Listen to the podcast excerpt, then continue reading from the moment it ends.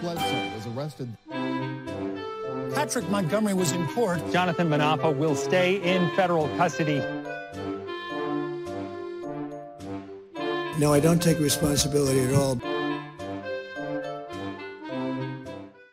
Hey everyone, welcome to the show's 45 year old Virginia resident and Marine veteran Federico Klein worked in Donald Trump's administration as a State Department aide when he took part in the attack on our nation's Capitol. Klein was a true believer in Trump's election fraud fairy tales, and he had numerous text and in person conversations with his friends in the lead up to January 6, where he was falsely telling them that the vice president had the right and could overturn the election for Trump. So he knew the significance of January 6th. On that day, he was seen on the Capitol grounds. He was physically fighting with the police. He was at the front of a police line, and the officers were yelling for him and others to move back. But Klein yelled back, quote, You can't stop this. And he was yelling this while he was pushing against them very hard. Um, and the prosecutor says that Klein repeatedly drove his shoulder into one of the officers. And in testimony to the court, the officer said, quote, the line was breaking down, and we were trying to fall back and regroup. The gentleman in front of me that had on the green jacket, what happened was he started leaning his shoulder in and pushing and pushing on me, hitting on my chest. So that's why you can see the body cam where you see it was so close because he was leaning in. You could hear him when he said, one point he said, fight with us. Then another point you hear him, he sa- his says, let's go. I need support. And like I said, the line started breaking down. He started, you know, pushing even more, pushing. So from there, Klein headed to the lower West Terrace tunnel, and before he entered, he waved for the mob to join him. Then he maneuvered toward the front of the police line, um, and you know, in between the mob and the police. And he was seen on video. He was trying to reach out. He was like one person back from the front. He was reaching out and trying to grab the handle of one of the police riot shields. Then he moved forward. He got directly in front of the police and he was seen using his entire body and his arms to forcefully push against the police line. And he, again, he ignored repeated orders to back up. At one point, the mob backed off uh, because the police sprayed them with a chemical.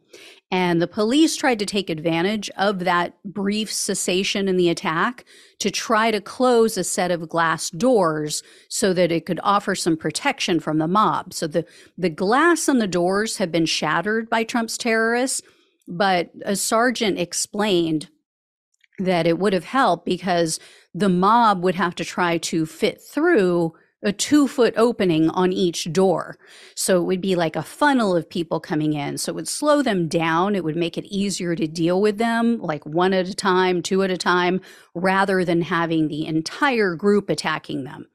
Well, Klein grabbed a riot shield and, along with other people, he wedged it between the doors so the police couldn't get them shut.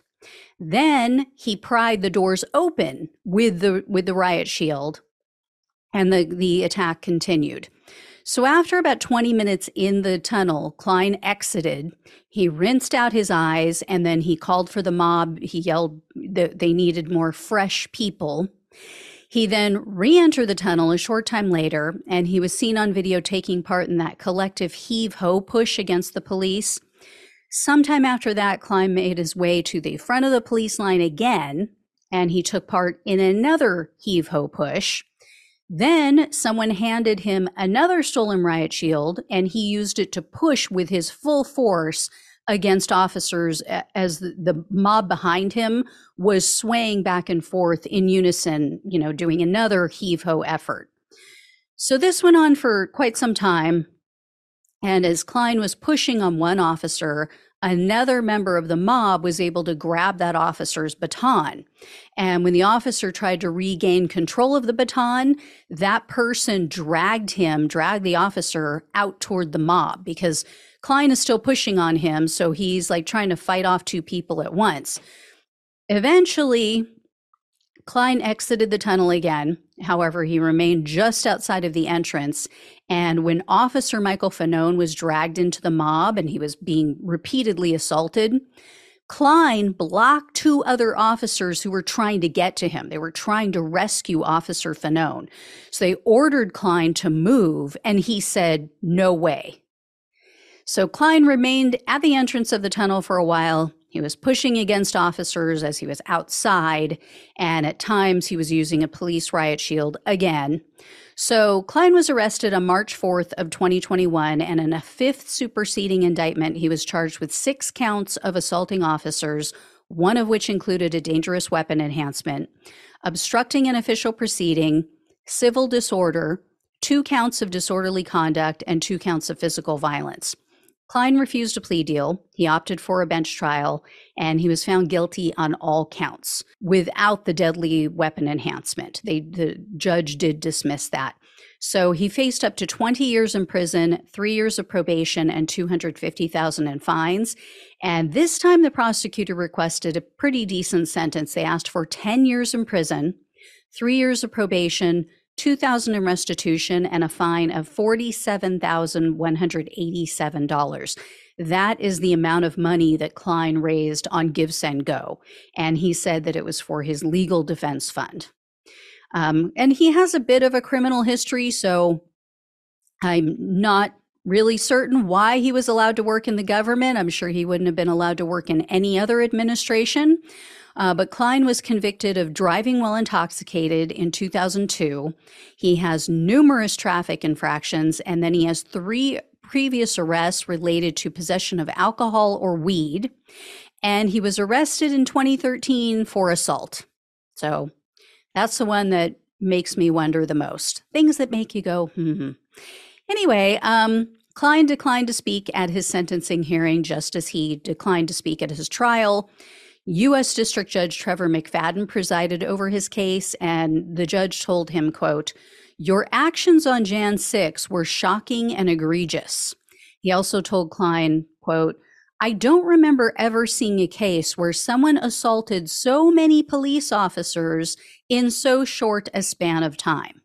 And in regard to text messages that Klein sent, one of which said that basically it was his job Eh, he used that word to be at the Capitol on January 6 to fight for Trump. Judge McFadden said, quote, this is a government of laws, not of men.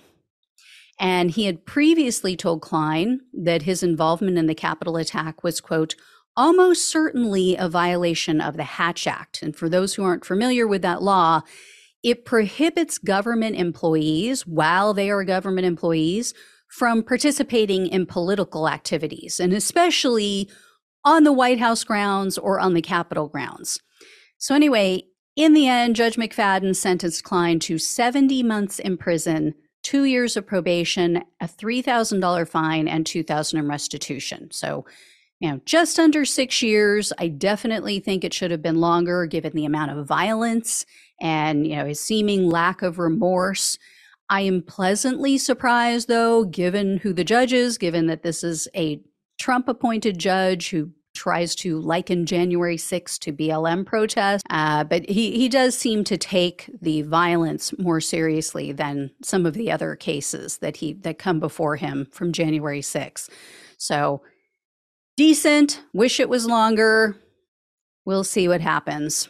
All right. Thank you all so much for watching and listening. Please like, share, and subscribe. Please donate if you can. Love you all. Take care. Talk with you soon.